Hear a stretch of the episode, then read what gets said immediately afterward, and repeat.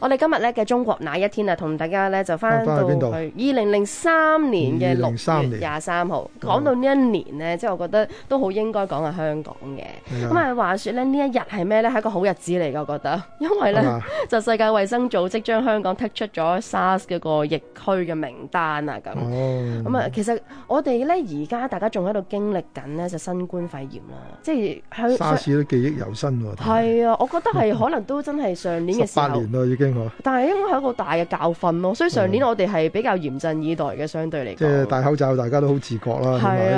係啦，即係比起譬如而家我哋成日有時講，即係西方國家佢哋可能未必好習慣咧。我覺得我哋呢個大教訓係都有啲作用。係好大作用咧，係，因為講翻轉頭啦，就係零三年嗰陣時咧，喺二月尾嘅時候，就有一位喺廣州過嚟參加婚禮嘅退休教授，咁佢咧就住咗喺九龍嘅一維京酒店咧，咁佢住咗嗰度之後咧，就傳染咗俾人，跟住一路咧就開始擴散啦。我諗大家都仲記得嘅，嗰陣時都係要停課啦，係啊跟住誒淘大花園、同大花園依座。啦，係成啦座要清空啦，冇錯，咁所以去到四月十五號呢，我哋就被被列為係疫區添嘅。不過好彩喎，嗰陣時又唔算冇今次咁延得咁耐喎，係嘛，黃根宇？嗰陣時你由二月開始去到六月嚇除名，咁你都係前後都係四個月啫，係係嘛？咁但係誒、呃今次就厲害啦，而家超過年半啦，即係已經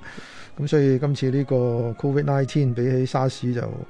嚟得更更更更廣泛。嗯啊，佢個特點就係佢傳播率係高過沙士嘅，但係佢個致命率咧就低過沙士。係啊，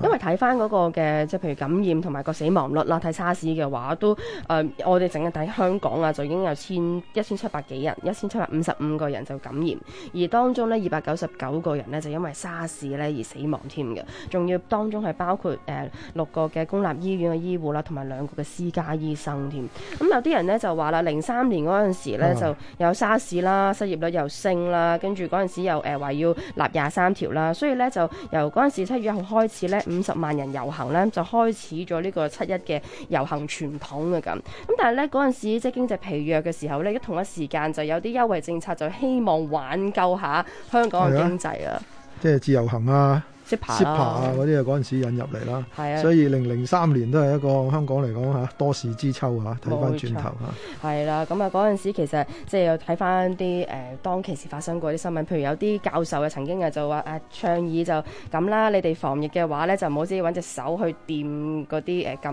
lift 嗰啲掣啦咁。咁嗰陣時仲有人講話係咪謠言造謠嚟㗎？即係係咪假㗎？搞到要調查啦咁。但係如果我哋經歷咗咁多呢啲傳染病之後咧，其實都明白，都唔好係啊話人哋純粹造謠。而家都係咁啦，係而家你真係而家有小心啲專門撳 lift 嘅 嚇個神器啊神器 撳啲神器俾你去撳 lift 添啦，就唔冇錯好用手掂啦，即係咁係樣啊，啊同。埋你就算掂完咧，都要留意翻，你要掂你洗手嗯嘅眼耳口鼻啊，所有你一定一定要記得洗手，洗多啲啦咁。咁嗰陣時都有一啲嘅同學仔喎，原來係啲大學生咧，佢哋自己搞啲網站叫 so sick org，咁佢就非話。常病態啊！係啦，呢種整整收集下咧，即係有邊啲懷疑啊，或者確診曾誒、呃、確診者曾經逗留過嘅地方啊，就等啲人咧可能盡量小心啦咁。咁當年呢，仲係獲得港台同明報合辦嘅抗沙傑出獎嘅非醫護科技人員獎添，所以咧即係喺呢今啲次又冇啦，嗬！